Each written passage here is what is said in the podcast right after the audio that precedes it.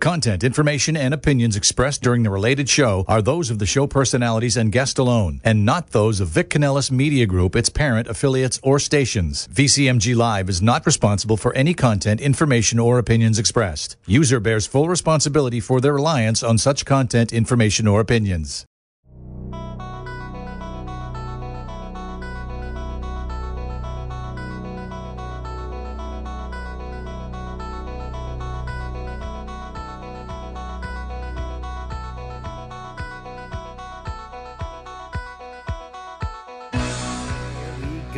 Monday night time once again for Ira on Sports, True Oldies channel.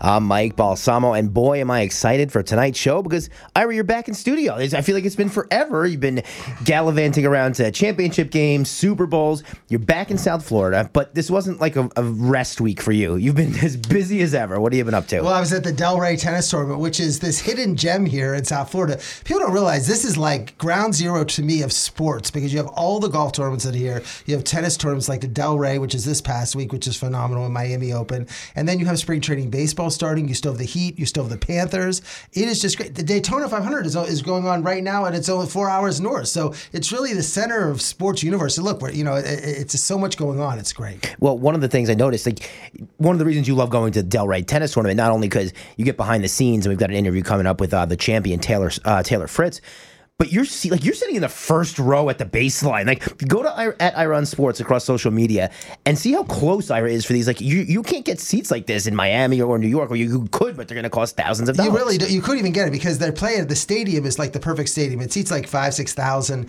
and is the perfect perfect stadium. There's no bad seat in the house, and I fortunate to get sat really close, and it was great. On Thursday, I actually stood outside, had a booth set up, and we were giving away free T-shirts, and I think I gave away like 200 shirts. I know I wasn't supposed to give that that many ways. So don't. I hope no one's listening for this station. owners aren't listening. No, they're not listening. But but you know, I couldn't. But I had people like they were all following. They know they've listened to the show. They listen to the station because now we go all the way down to Fort Lauderdale, go to Del Delray. People are excited with the, station, with the show. So it's really cool to talk to so many listeners. And I mean, I'm just talking, talking, talking the whole time. And all these men's groups and women's groups all want me to come talk about sports to the the thing at Del Delray. There's community. So it was really a great chance to meet a lot of listeners and a lot of potential new listeners. So it was really fun to do that. You were really growing the Ira on Sports experience, we, putting you face face forward at all these events. Yes, yes. They want more airtime for you, Mike. A couple people said you got to give Mike more airtime. So that was I did get that comment. I'll, I'll be sure to uh, to talk over you a few times if I can.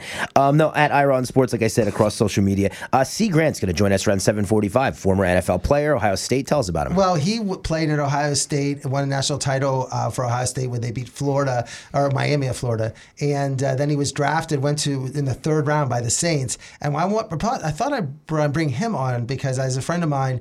But just to say, what is, what are these uh, NFL potential NFL players doing right now? Like, what are they doing to ready for the combine? What are they getting doing for the draft? Like, you know that this is the most important time where you get drafted, where you get slotted. What are they doing to get themselves ready? And, he certainly did a great job being the third round pick in the draft. Yeah, that, that's a, that's a great point because you never really hear about that stuff. But there's a big difference between a fourth round pick and a second round pick financially, and like for your future could could depend on it. One good combine run, so it'll be interesting to talk to see and think about what he did to get yes. taken uh, in, the, in the third round. So the Super Bowl is a week a week in the rearview mirror now, and so we've had some time to process it. And it seems like all the discussions that I've been having with with friends kind of agree that a lot of this is on Kyle Shanahan's shoulders. And we said it last week right after the game, but now like thinking about it more, like some some of these decisions really just rub me the wrong way. I'm not so upset though about taking the ball. Now we hear the Chiefs said that they would have they they wanted to get the ball second. Like they purposely that's what they were going to do. So they were happy that the 49ers took the ball first. Remember, in the new rules in overtime is that if the 49ers would have scored, uh, you know, they scored a field goal, whatever they scored, then the Chiefs would have still even if they scored a touchdown, the Chiefs would have had a chance to go down to match. But then you start oh, you start playing and the first score wins. So Shanahan's thinking, well, if that's the case, I want to have the ball the third time. That's what I'm going to do. Now you hear Mahomes say, "Well, I would have gone for two. So even if yeah. they would have scored a touchdown, we would have gone for two on that play. So we would never, there would have never been a third. The game would have been over, or it would have been a third. It would have been there would no third play. So third time that the team would have the ball. So on that respect, I am not as strong against Shanahan. I, I see the logic both ways. Where I I rewatched the game, and I'm telling you, I the two as I said last week, the third down plays with two minutes to go in the game, I thought that was the game. Third and four, and they drop they drop Purdy back. Why not roll him out? You have all these weapons. You have Samuel, you have Aiyuk, you have McCaffrey, and you have Purdy. And why would you drop him back? And that's what uh, Spagnuolo did the same thing he did to Brady, where he just blitzed the safety, Sneed, blitzed right and up the middle. And remember when Brady in the Super Bowl against the Giants had his trouble? Mm-hmm. But Brady was not mobile. Purdy was mobile. They should have recognized that and moved. I don't understand that play. I, with just to gain four yards. It wasn't third and 14. They gained those four yards. The Chiefs, remember, didn't have three timeouts. They had two timeouts. They could have taken it at least under a minute when they kicked the field goal, but it could have been more. They could have just, you know, kicked the game out at that point, and that would have won the game. And then in overtime, again, the same type of play. They blitzed on third down. Chris Jones pushes in and, and causes that. And I think it just to me those two plays where you have all these weapons and this is the most important plays of his career, Shanahan, and they were just terrible play calls. And it looks like you know someone has to take the blame for this. Of course, uh, Kyle Shanahan's not going to fire himself. Although I hear a lot of people saying that Kyle Shanahan should be fired. I'm not in that camp. I think that's ridiculous. It's something he's a brilliant coach, but uh, Steve Wilks is going to take the fall here kind of tough coming in for DeMeco Ryans, who's proving not only to be an excellent defensive coordinator, but an excellent head coach as well. Steve Wilks, I still think is a good coach, but like someone kind of had to, to, to, you know bring this on their shoulders. Well, the defense was very good this year, and they, you, everybody can show stats that the stats were great, were, were maybe better in some respects than they had under Ryans last two years and Saleh the year before that. So they've had two really good defensive coordinators back to back, and this year they were good. But I think if you look at the Detroit game and look at the Green Bay game, the defense did fall apart, and at the end of the year against the, the Ravens, they didn't play well either. So I, at that level, there seems to be some disconnect, and it's sort of just a fit. And you know, Shanahan had to make a decision about that. But I, I agree even though you can't just look at the Super Bowl, the Super Bowl, their defense played really, really well. But I think they almost lost to Detroit and almost lost to Green Bay, and they did get killed by the Ravens. And you're looking at the end of the year with all these weapons that they have, and they didn't play well. Wilks is going to get, you know, unfortunately for him, it's so late in the season. Is he going to get another job or not? He was also at Carolina for one year, and then and he did a good, you know, a, a job and sort of got unfairly fired for that job too. So, but no, Wilks, I was surprised when it came over. I was surprised, but their defense did not play well those last the last month of the season, except for the Super Bowl. Anything else you want to talk about here at the Super Bowl? No, I think just general. I, I think that the one thing that I think people are not talking about is the besides Shanahan is the fumbled punt. 10-6 Kansas City in the second half. You know they they had gone three and out, three and out, and there's 228 left. They kick the ball to San Francisco, and that fumble, you know, San Francisco would have had the ball, you know, up 10-6. They they make it a two-score game there, and at least get they, they can have a two-score game going into the fourth quarter at that point, that would have been, I just, that fumble, you cannot make a special teams error like that. I just think people are forgetting that even happened. Like, I think that was just a major, uh, you know, disaster that the returner, you know, Ray Ray, Ray McCloud didn't say, get away, get away. Like, there's, you don't have to return the ball. Just, just get out. You cannot have that. No, high school team, college team, any team, big league team, you can't have the ball hit like that. It was a terrible mistake at the highest level. No, it, it was. And little things like that in a game like that, the magnitude of those down the line is just, can be devastating. And obviously, they didn't win that game. NFL drafts around the corner. I'm assuming we're going to have uh, Walter Cherepinsky from Walter Football on as we get closer to the draft. He comes on every year. They're the most accurate guys. I did hear, though, Ira, a respected draft analyst say this week he would take Jayden Daniels, number one, oh and, he, and he would take J.J. McCarthy second. Oh, my gosh. And I thought that was a little strange. I don't know if if I'm in the camp that Caleb Williams is the next Patrick Mahomes or the next you know the generational talent that some people think he is, but I'm pretty sure he's going first overall. Apparently, the Bears are, are, said they've been fielding multiple offers for Justin Fields. Where do we stand here on the draft? Because I do think that there's going to be some of these guys slide, and I think we might see a surprise Bo Nix, JJ McCarthy go in that four or five range. I just am so I just wanted to say that I'm so excited for the draft this year. It's I a good one. This is one of the years where you look at look. Everybody, you need to have great offensive linemen, and there are some good, very good offensive. Penn State offensive lineman is really good. There's no Notre Dame offensive lineman is very good, but I think the idea of um, the interest in the draft is definitely quarterbacks. And when you have six quarterbacks that go in the first round, six, you have Caleb Williams for USC, Drake Maye of North Carolina, Jalen Daniels of LSU, McCarthy of Michigan, Nix of Washington, of uh, Oregon, and Penix of of Washington. And the thing is, you've seen all those quarterbacks. This isn't like Trey Lance that we haven't watched him. I mean, it's anybody, true. That's a good point. anybody who's followed college football has watched all these quarterbacks the whole time. So they're in they're in the mind. Like it's cool because I'm not looking into Trey Lance and even Zach Wilson. Oh, Zach Wilson. How many people watch? Yeah, nobody B- watched BYU. No one's yeah. watching BYU. I saw them against Coastal Carolina. He had a good game with that. But everyone has seen these players play. Maybe Drake Maye is the least amount of someone's seen. So I think that that's what I think it's factors. We've all seen these players play. We have a, we have a commonality. Like the NBA draft is going to be a few months after that that, and the first like four or five players could be European players Yeah, that no one has seen exactly, at all on YouTube. So, yeah, so that's it. And then and then when you have the wide receivers like Harrison and Nabers and Bowers and Odunze and Keon Coleman, these are all wide receivers from the top teams too. So it's like you're going to have maybe 10, 11, 12 players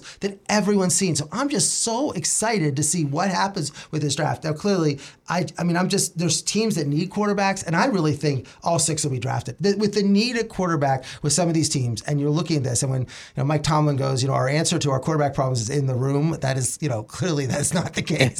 but and I think as you can see the value of the quarterback position, you got to you got to go for these guys, and all of them have just, you know they all have a big upside, and I think that all six are going to be drafted in somewhere in the first. I'm not going to go one through six, but I think that they're going to go at least. I think you're going to see four. I think the one through four or one through three, and the other three are going to be maybe the top 15 or 20. So it's interesting. You know, I, of course, I follow a lot of the New York Giants blogs, and they're all heavily rumored to be trading into the end of the first round, like you know, pick 18 or so in for a quarterback. They pick six. They can go ahead and grab Malik Nabers or you know the receiver of the future, and then make the move.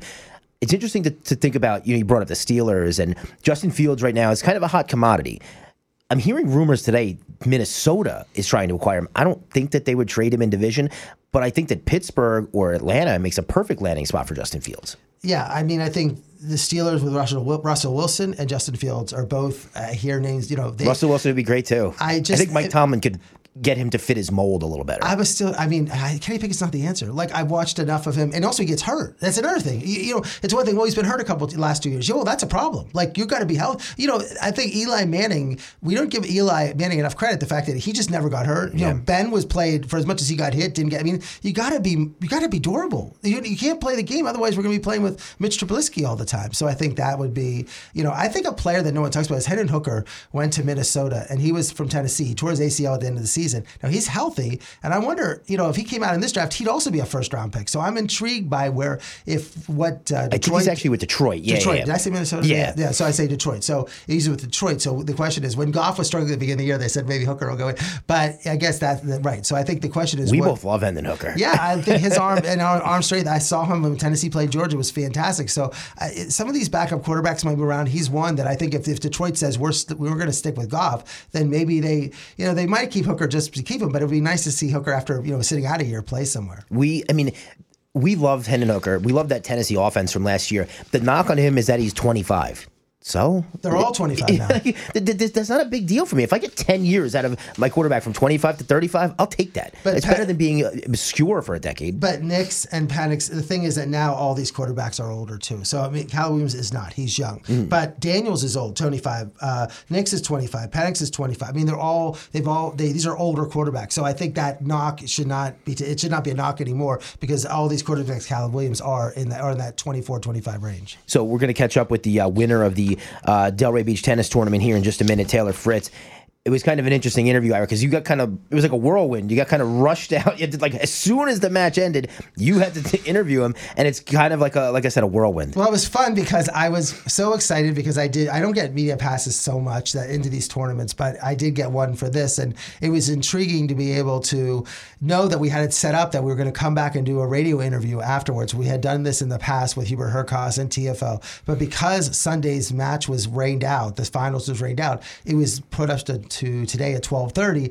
Well, Fritz, they have other tournaments to go to. Like they're flying out tonight, so the media people said we don't have time. Like they're going to just they're going to do standing there, going to do interviews, they're going to a car, and they're going to leave. That's it. So you got you know. So I was like at the last second, I was like, okay. He pulled me aside. He goes, you got like you know four questions to ask him. So I'm like I I had like twenty written down, and, but he was the nicest guy to talk to. Like he was great, and I thought it was he was so cool about it, so relaxed. I mean, I think you just played in front of all these people and you won, and you played great, and I thought that was. But I love this tournament for so many different reasons. So. Well, Leah, let's talk about how he got here. It's interesting. You'd men- I don't know if you said it on air. I, I think you did, or if you mentioned it to me privately, that some of these top seeds kind of got like buys into this, so it kind of like paved the way for you know the top American man and Fritz to win this. Well, the coolest thing about it is that the, they're seated like 14, 15, and 18 was uh, Paul, Tiafoe, and Fritz are all sort of around the same seedings and the rankings, the world rankings, and they're all 26 years old. So we talk about tweet ages, 26, and they're all they all live down here now. and they actually lived down here before. I mean,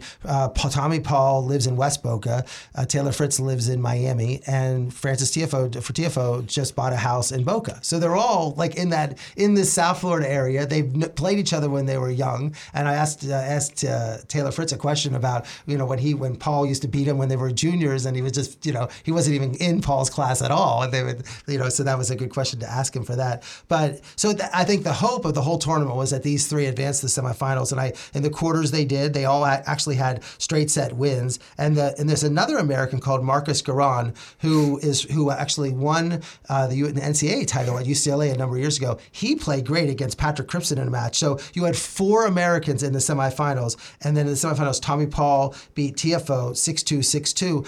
I was so looking forward to Tiafoe's match because he looked great and I thought he came out, but Paul is just I mean, he sort of goes on the he his serving was was fantastic, and he's and the first there was a couple uh, exchanges where they exchanged it like twenty times, and after that, Tiafoe was like, you know, I got to be more aggressive. This guy's not going to miss. You know, anybody who plays ping pong and knows back and forth, you sort of get tired after a while. You're not going to keep. You're going to try to hit the winner, and he couldn't get those winners. And Paul was playing so well, easily won that six two six two, and then Fritz played Giron at night, and the first set was seven six. It lasted like an hour and a half. It was in the tiebreaker. Giron had like three set points, and then back back and forth, back and forth. Fritz won that first set, and then Giron just gave up the second head, won 6 2. So that set up Paul and Fritz for the final today. And I mean, they were the series record is Paul has, they played seven times. Paul was four and three.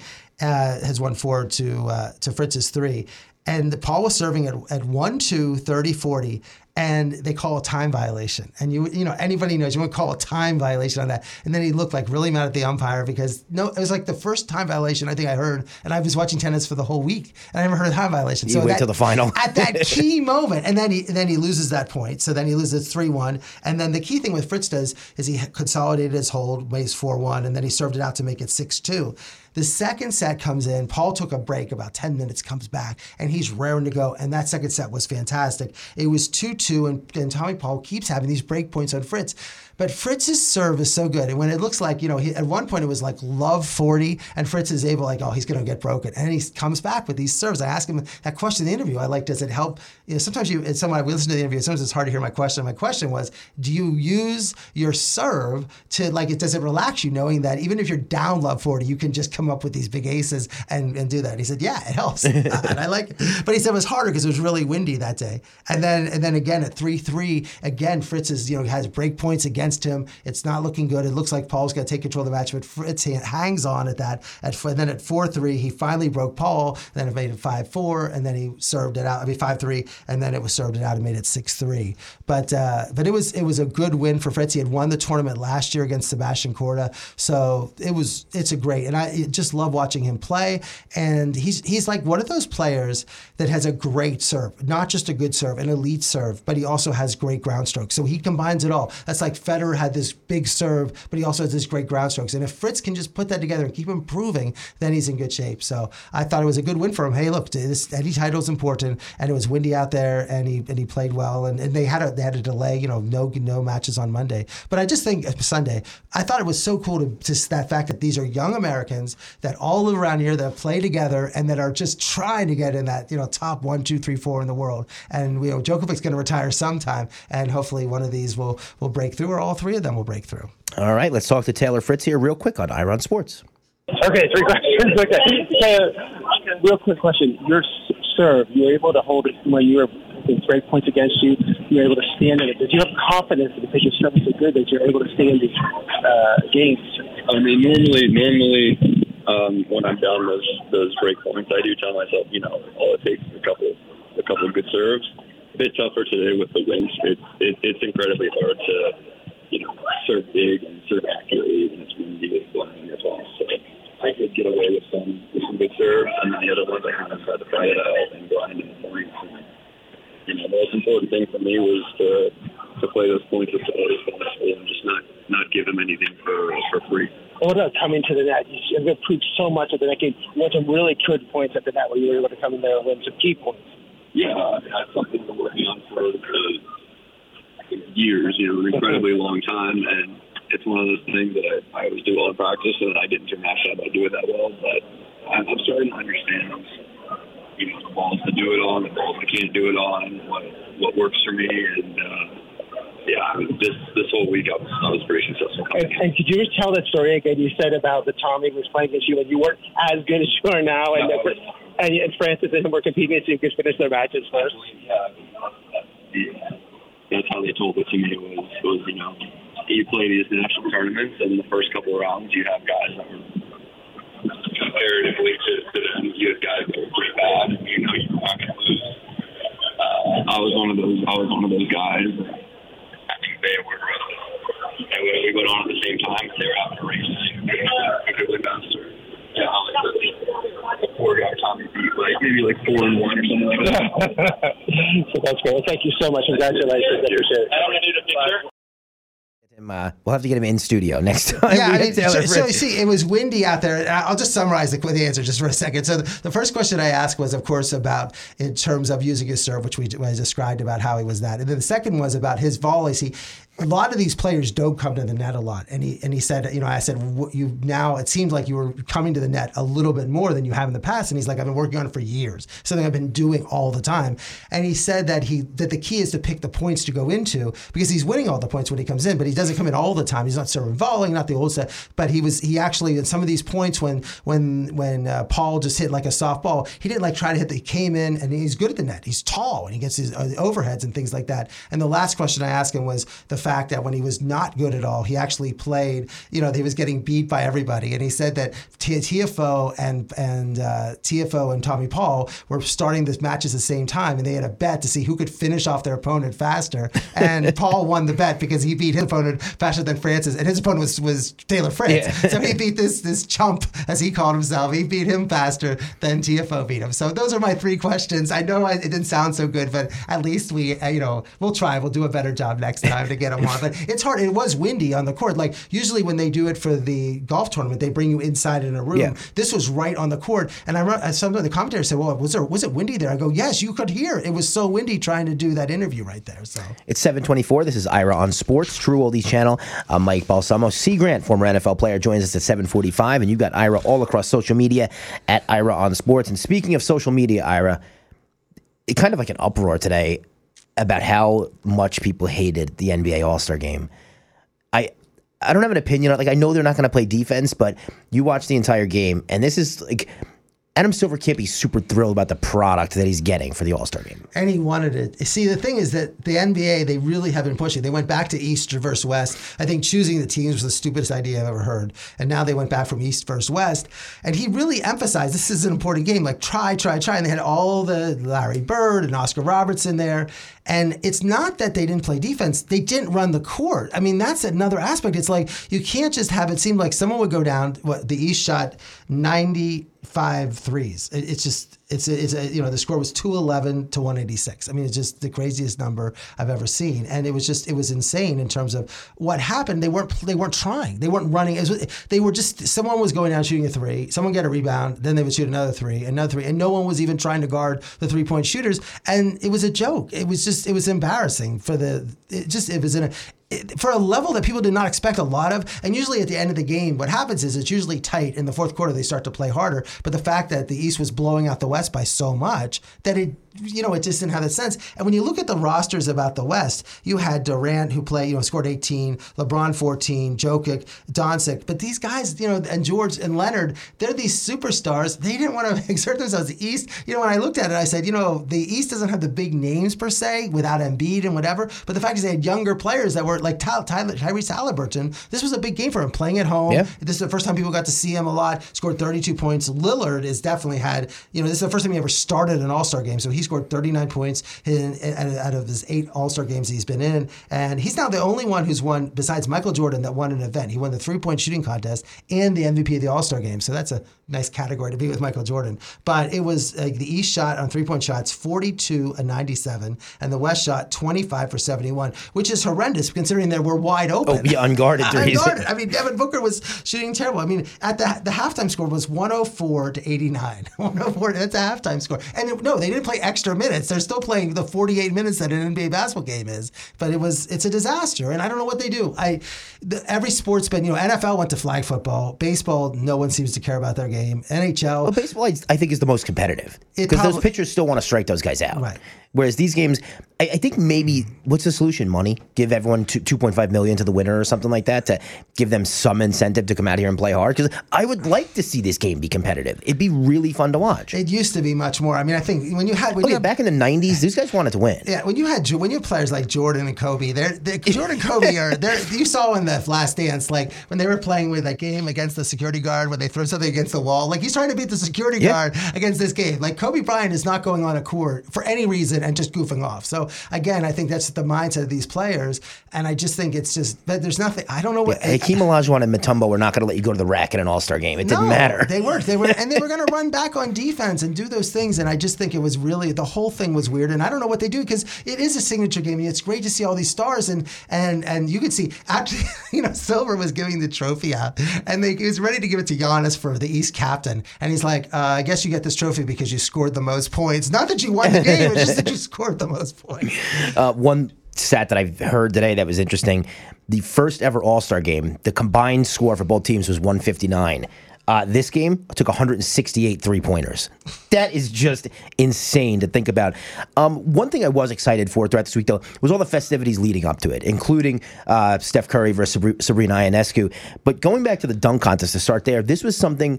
Mac McClung's the reigning champ, but Jaylen Brown's in this. And like, when do you see a real superstar participate in the, in the dunk contest anymore? It doesn't really happen that often. I had high expectations for Jaylen Brown, but McClung brings it down again. Well, I, I think that you know it could have gone. It's one of the. It's all in the eye of the beholder. It's all Very subjective. It's very subjective. I thought the subjective would be.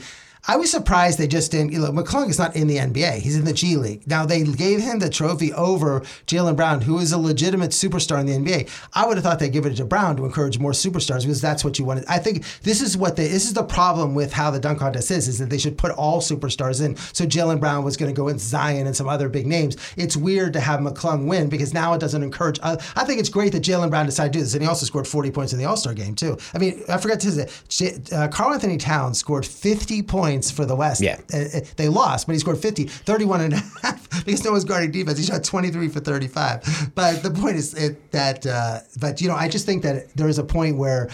I thought Brown was going to win just because they were going to give it to him, but he had some bad dunks too. He didn't. He didn't dunk that well, but they still could have given it to him or McClung. And then you said the the three point contest. If you were looking at it, you know, because I like to look at everything to bet, it's impossible to pick. You had great shooters in this. There's no standout guy here. Uh, congrats to Dame Lillard for taking this down. Yeah, and again, that's what I said. I think Lillard has had this. Remember, we, we spent so much time talking about Lillard coming to the Miami Heat and where's he going to go and leaving Portland. He goes to Milwaukee with Giannis, and they, you know, they weren't playing well. They fired their coach, uh, Adrian Griff- Griffin, and they bring Doc Rivers in, and they, they, even though they have like what the second best record in the East, but it's they still are far behind. Now they're in third place behind the Cavs and and and the Celtics.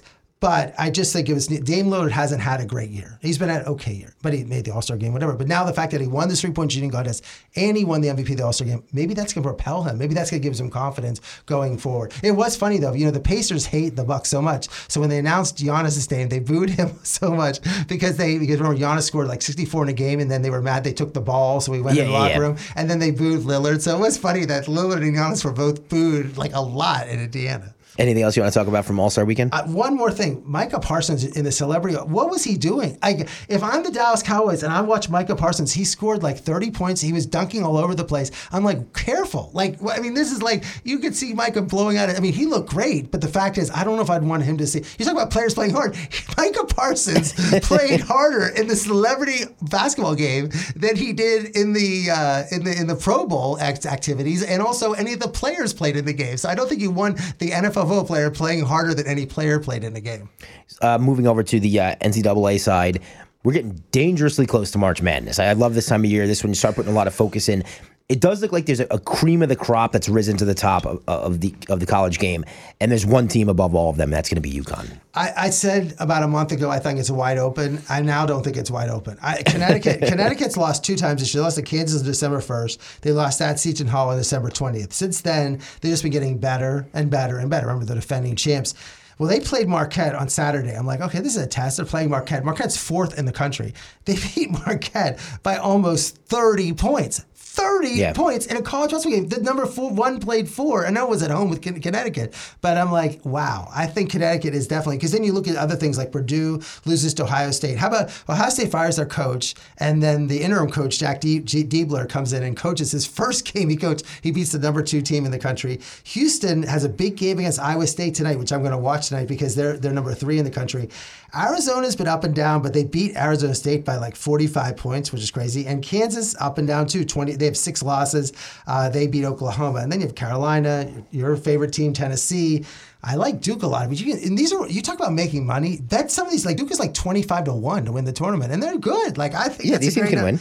FAU has been, you know, they were the darlings last year. They went into the tournament and they were, you know, made it to the final four, but they just, they're out of the top. They're going to be out of the top 25 now. They just lost to South Florida and they've had these bad losses. Bryant, Florida Gulf Coast, Charlotte, UAB, they play in com- Conference USA. But I think that that, so that'll be intriguing. And how about a team like Gonzaga, who we think Gonzaga every year is like going to be one of the one, two, three, or four Yeah, three NBA players on their roster. Right. They're on the bubble. They might not even make it. And then the St. John's, which was early in the season, looked like Rick Pitino did this amazing job. Boy, have you ever heard a coach criticize his team? He said he called his team unathletic. There he goes, it's not their fault. They're just not good. You know, when they lost the game. And he was like, and then he goes, this is the most, I've been coaching basketball for 50 years. It's the most unenjoyable season I've ever had. I hate this season. Like, none of these players, they should just like, they're done off this team. He goes, I've never hated coaching more than I hate this team.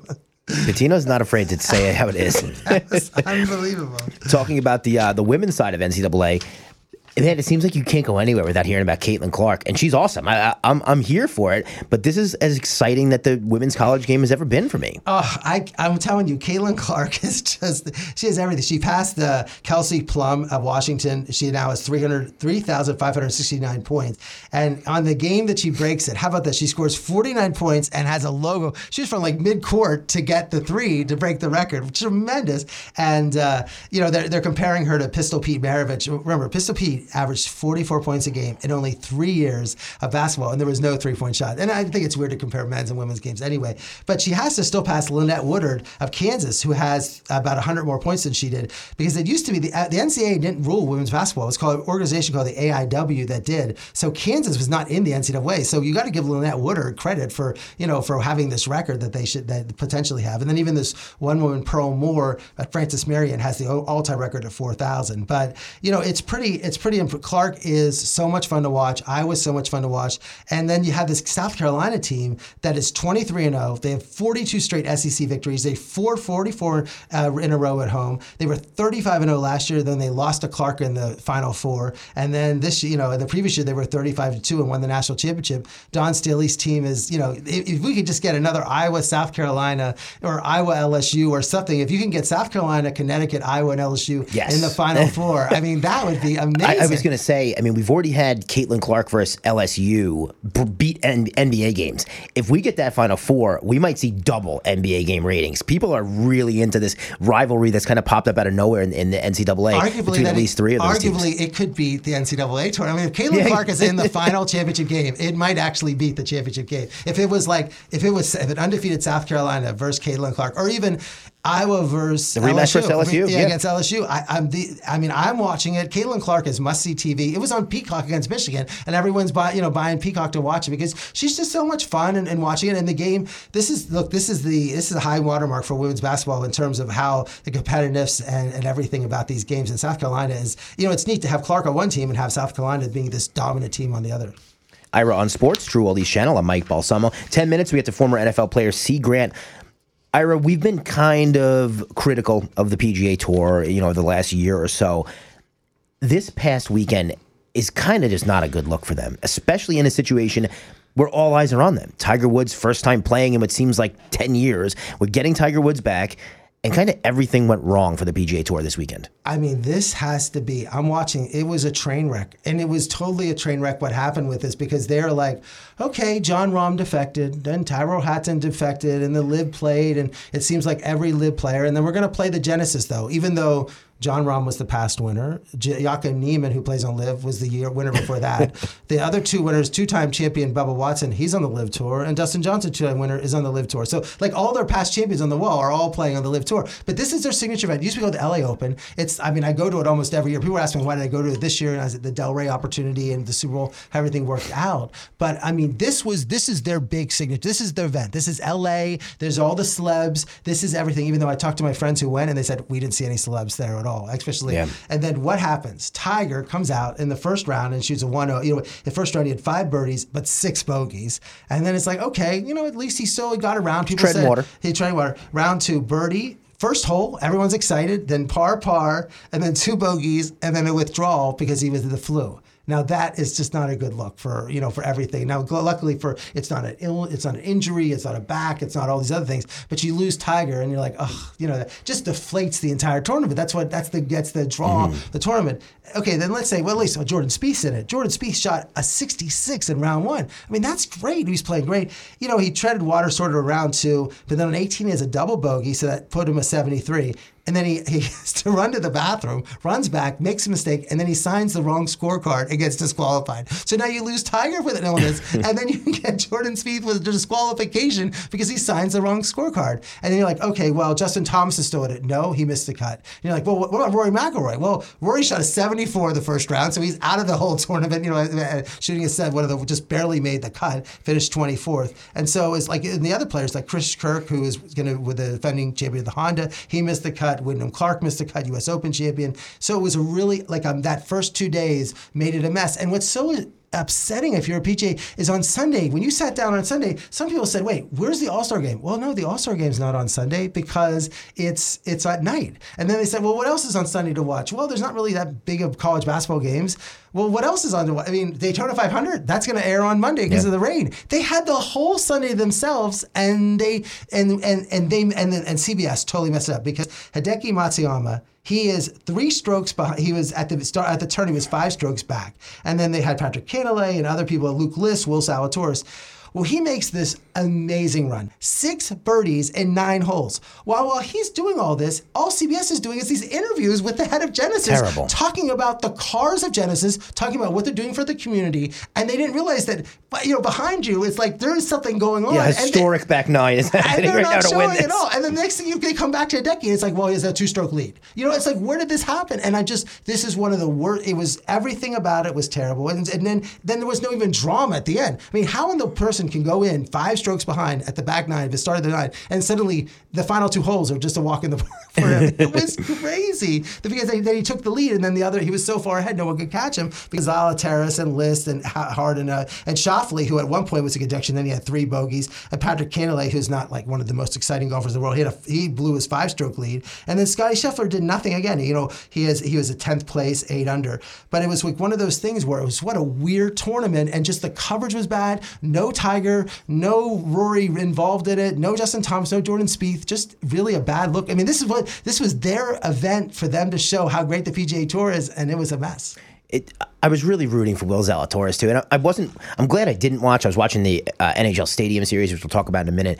Um, but like you keep watching, like Cantlay is usually a pretty decent player on a Sunday. He just crumbles on Sunday, lets all these guys back in. But Will Zalatoris was seven strokes off on go, starting Saturday. Now he looks like he could win this this golf tournament. I'm gonna take him in the Masters. I'm gonna take a flyer on him around 25 to one because I'm I'm excited for his game, and it looked like he was ready to do it. If it wasn't for Hideki shooting unconscious, you know, on that back nine, he might have had a shot to win this one. But And also, he was had an injury. I mean, he's coming. Remember, he's almost missed a whole year of golf. So Yeah. this is, if you could say rust or something like that, that would be one thing. And you, then, no, I like your pick. I mean, I'm going to go with the live golfers at Masters. I'm still taking Brooks for Okay. sure. but I, I like what you said. I mean, I felt that he had when you looked at it, you thought that Will did have a chance for that at that end. But it was like Hideki was just remember Hideki was the 2021 Masters champ in Japan. He is superstar. I mean, he, it's Ohtani and uh, Matsuyama in Japan in terms of popularity.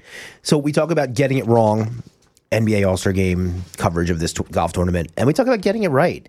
And it's a rare win for the NHL because they seem to never get this stuff right. But the Stadium Series, they played two games back to back, which is smart. You set the ice up once, at least play two games on it. They had the Devils and the Rangers and Islanders. fantastic weekend for them. I thought the jerseys looked great. They packed MetLife Stadium. Everyone I know in New York was at this game in 20 degrees, you know, managed to fight it out. But this is a really good look for the NHL, and they got a fantastic game yesterday with the Rangers being down four to one and winning six to five in overtime versus the Islanders. Seventy thousand one night, seventy nine thousand the next. I mean, hundred, almost hundred and fifty thousand people come to MetLife for hockey. It's hockey. crazy. and it's it's just and you know, as you said, it's the worst seats in the. It's impossible to You're watch. 60 yards from the ice. it's crazy. And it's just this stadium series. They have. It, I, I learned that the stadium series is different from like the Winter Classic because the Winter Classic is played on the first, and there's been Yeah, it's always New Year's Day. yeah. So this has been there's been 15 stadium series and 14 Winter Classics and something like that. But the next year the stadium series. How about this? Columbus versus Detroit in Michigan Stadium. Now that is going to be awesome. yeah, that's cool. Yeah, because uh, at Ohio State they had, I think the record was at Ohio State, and, and this will be oh, no, so oh, sorry, can I say this right? In Ohio Stadium, Yeah. the record was 2014 in Michigan Stadium at 105,000. This will be in Ohio Stadium, so they might break that, you know, the similar how they're configured with it. So it's going to be at Ohio Stadium, the home of the Ohio State Buckeyes. So that should be pretty cool. You caught something interesting about Jaromir Jagr. Well, they, they retired his jersey 68 at the Penguins game, and I thought it was so cool because they had all the players dressed in 68 with his number, and then they had their wear the long uh, the uh, the heads, you know, his, His, like, mullet, yeah. Like the mullet. So The they were all curly mullet, yeah. and then he skated in warm-ups. So usually they retire the number, they're coming out, they walk out, they say hi. He's literally dressed and played like he's gonna play. They start. I would be not surprised if they started the game and he somehow snuck him was his way into the game and played on the roster. I thought that was so cool. And then the Penguins ended up losing the game, but I thought Jagr was always, you know, he played with Lemieux, and I was there for those games, and I thought that was again that was that was great. It was it was fun how they did that. He's just like the coolest guy in hockey. He still plays. If people aren't aware, he plays for Rytíři Kladno in, in Czech Republic. He's still a professional hockey he player. He owns the team. I think. Uh, yeah, yeah, yeah, he's an owner player. You know, he, that's like a an 1800s baseball thing. Like I'm the owner, the coach, and I play too. that's Jaromir Jagr. He's like a, a folk legend. Uh, we got uh, two minutes or so till we're going to bring on Cie Grant. You want to talk a little uh, UFC? Yes, well, this UFC 298 was Ilia Topuria from Georgia, that country Georgia, not Georgia, and against Volkanovski from Australia. Volkanovski, this is one of those things you learn in boxing. You people think I'm going to go up and wait. I'm like I'm the champion of my division. I'm going to go up and wait, and I'll be challenge someone. And he challenged Islam Makhachev, who is definitely the lightweight champion, one that is pound for pound the best uh, UFC fighter in the world. And he challenged him twice out of three matches and lost twice, and one was very very close.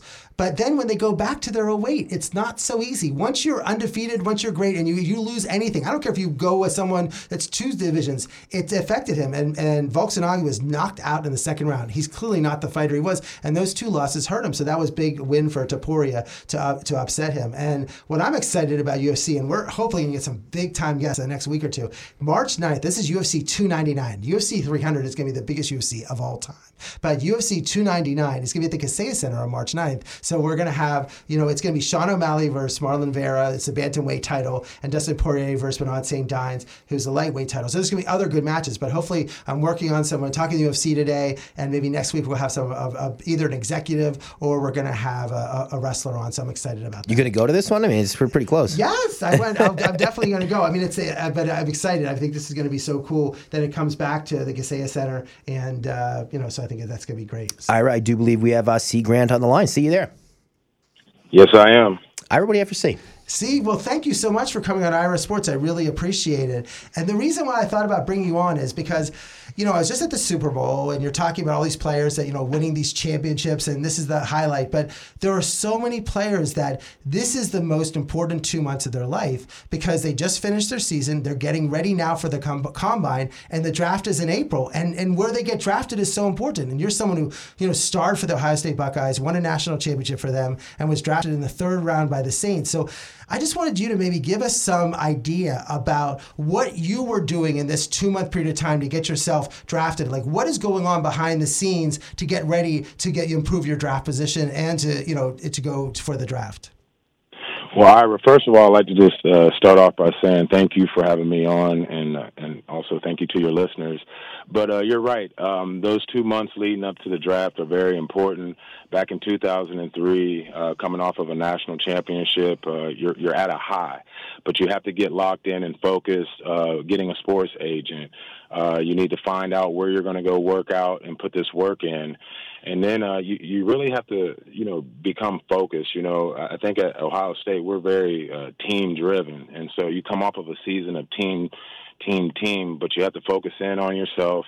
I think everyone has a story, but the main thing is uh, finding out who's going to be your team to help you uh, lock in and uh, and go for it because you know to become a one percenter is everybody's dream, and so when you're that close, you just want to give it all you have who did you rely on for advice? Like, you know, you're you're now, you know, it must be tough. You're, you're just, you're right, exactly. You're the team mindset. You're like, we got it with the national title. You know, we got it. We we're focused on this, and you win the national title, and suddenly it's like, well, I'm not a team. You're you're a team of one, which is you're trying to say, what am I going to do to get this high draft position? I'm not, you know, they don't draft the entire Ohio State team and get to go. Even though some of my friends feel that Michigan should just take their entire Michigan team and have the 33rd football team, but that's we'll start another story. But how did you put that team together? You know, in terms of what you were planning to do?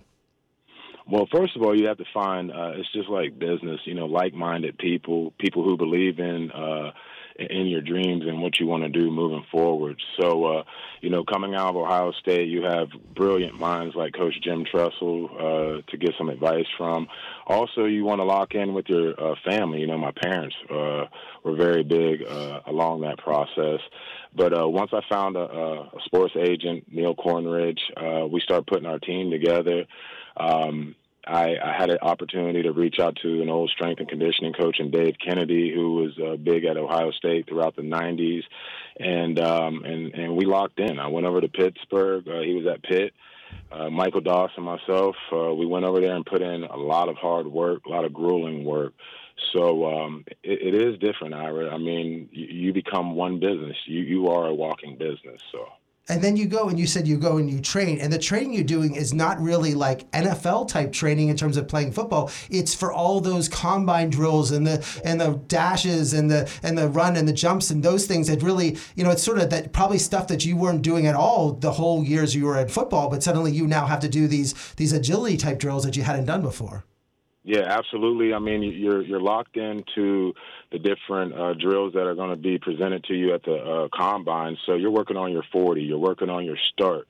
It's attention to detail. Um, you're working on your vertical jump. You're uh, working on all types of agility, uh, position uh, drills because that's going to be a part of the interview process.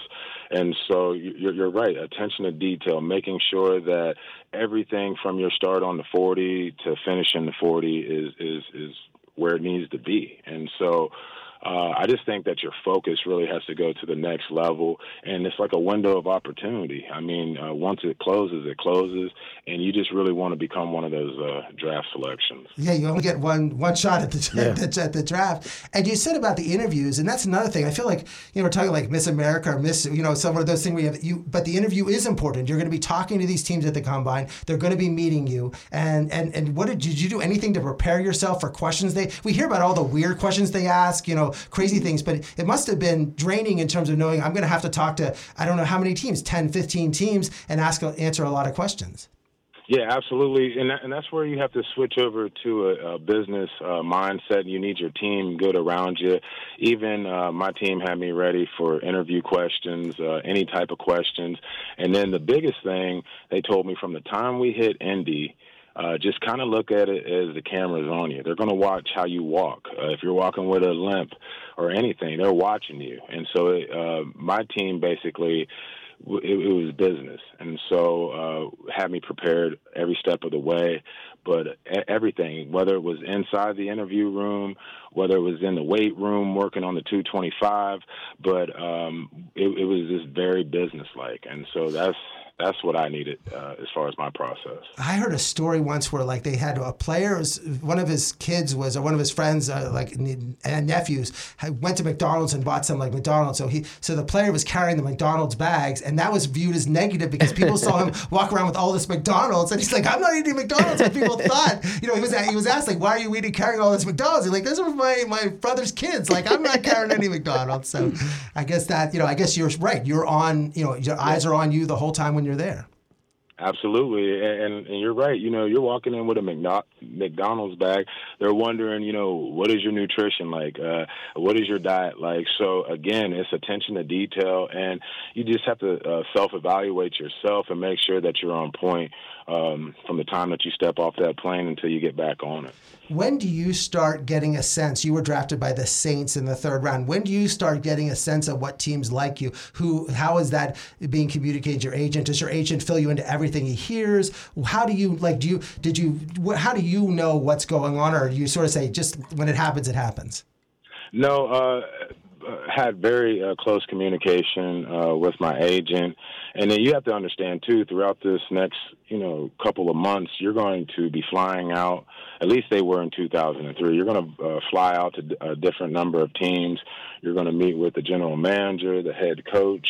Uh, you're going to get to see the facilities and whatnot. So, uh, the New Orleans Saints never brought me in. Oh wow! So, Wow.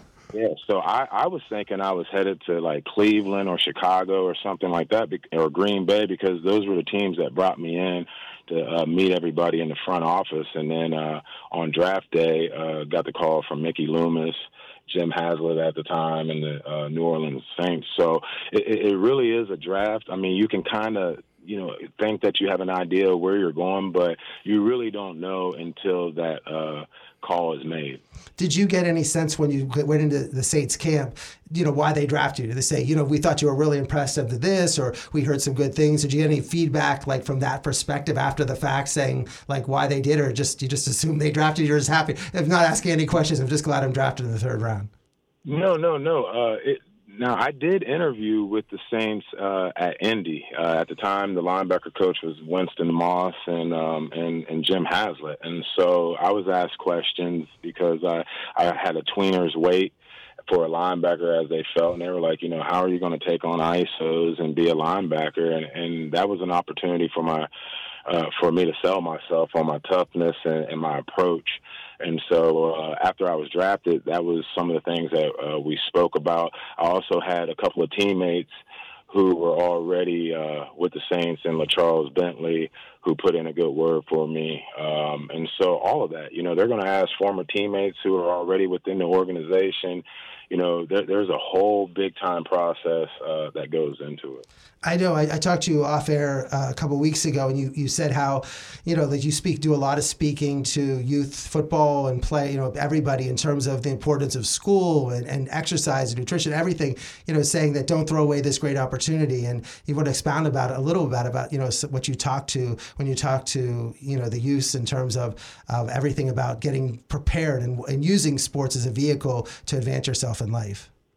Yeah, I think you hit it right there uh, at the end. You know, uh, sports is not your final uh, end all or destination. Uh, I always view it and, and even tell you know my kids and the youth that I have a chance to uh, speak with, uh, use it as a vehicle to get you from point A to B, to get you around different groups of people uh, who can help you ultimately uh, reach your God-given purpose here on Earth. And so, um, the the big thing that I am doing right now, uh, as far as the youth, is encouraging them. I realize that um, it's a lot different today than uh, when I was a youth.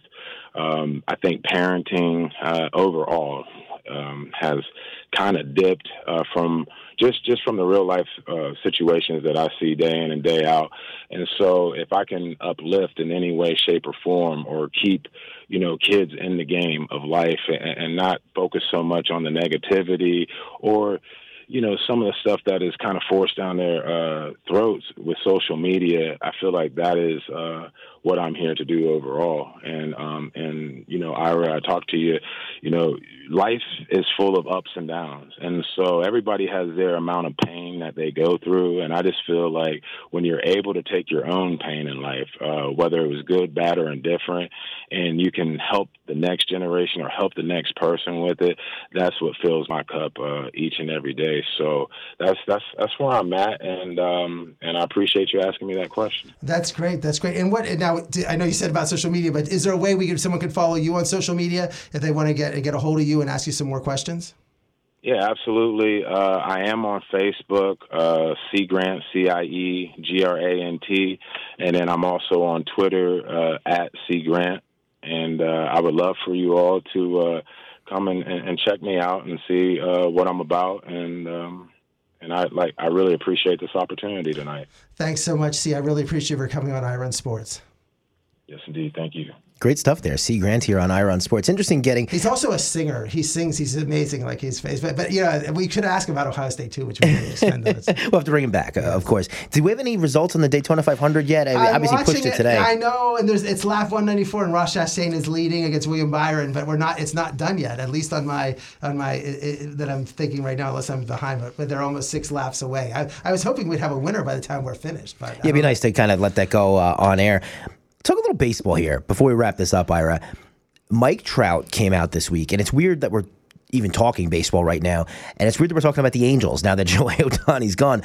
But Mike Trout came out um, this week and said something along the lines of, "I don't want to be traded by the Angels. That'd be taking the easy way out." I, I, I'm, I'm kind of like miffed by this comment a little bit. Is it taking the easy way? Like you just had the best player on the planet on your team and couldn't make the playoffs. Maybe it's not the worst thing to leave the Angels. I get that you're a loyal guy, but they've proven that they can't put talent around you.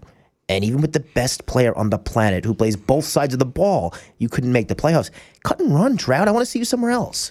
Well, I don't know. Now you're starting. We had Jeff Fletcher on the show who said that maybe his contract is sort of getting to be untradeable. I mean, he had this reputation of being the best player in baseball, signed that $400 million contract, and now maybe he's not as easily He's tradable. still great when he plays. He doesn't play all that much. Right. So I think that's the point. But I, you know, it is a shame. I mean, now we're going to see Ohtani, but he'll see when Ohtani's with the Dodgers. I mean, the the difference between Anaheim and Chavez Ravine is only like I guess like 50 miles. But and when you're driving, it seems like it's maybe like five hours. But it's the gap between the two places is enormous. Orange County and Dodger Stadium, the Dodgers and Angels. uh, It just it, he's is going to be it's it's going to be amazing. And the fact is, the Angels for a team that's in LA, it's just they you know in many ways they're not even like the Clippers because they're in Orange County. The Clippers are at least in LA and they can whatever. So I think it's a it's a it's a problem. And I think, but I I don't know. I, I would like I like the attitude that Trout says I'm going to stay and try to make it better and try to figure it out. But maybe he will sometime. it, I, I heard people saying like Arte Moreno, the owner of of of, um, of the Angels, like is there's like a wake up call to him. He's got to like open his his his wallet up a little bit. Like, there's not that much out there. Like you, Shohei Ohtani was the one to open your wallet for. Of course, they made an offer. It wasn't going to be enough. He didn't want to stay there. But now, you know, th- things are dwindling. There's not. There's no Juan Soto's to, to pluck off the tree like there's going to be next year. So I, I don't know what the result is. One thing that would help would be if his teammate, who got a $245 million contract, Anthony Rendon, could get on the field ever. And it would also be great if, say, he thought baseball was a priority because he came out today and said, yeah, baseball never been a top priority of mine. Maybe Arte Moreno would have liked to know that before he handed you $245 million. Well, I, I think you know the headline was a little different. So he said, he said that his family and and his faith are top priorities, of course. But baseball can also be a top priority. I mean, it doesn't have to be the number one. But the way he said it was like it doesn't matter when he doesn't feel like it's important. But again, that isn't that it, didn't come across well as all, especially when you haven't played more than 58 games a season in the last four years. So that's the that's the problem is he's not playing. Yeah, and, and that's like I heard someone um, on social media today comparing him to to the Joker in in Denver, because Joker said that like this basketball's not my life. I have a family. I do stuff outside this. That can be true. Joker's also among the best in the sport and wins championships. You can't stay on the field and you've won nothing. So that's like Joker can say whatever he wants in the offseason.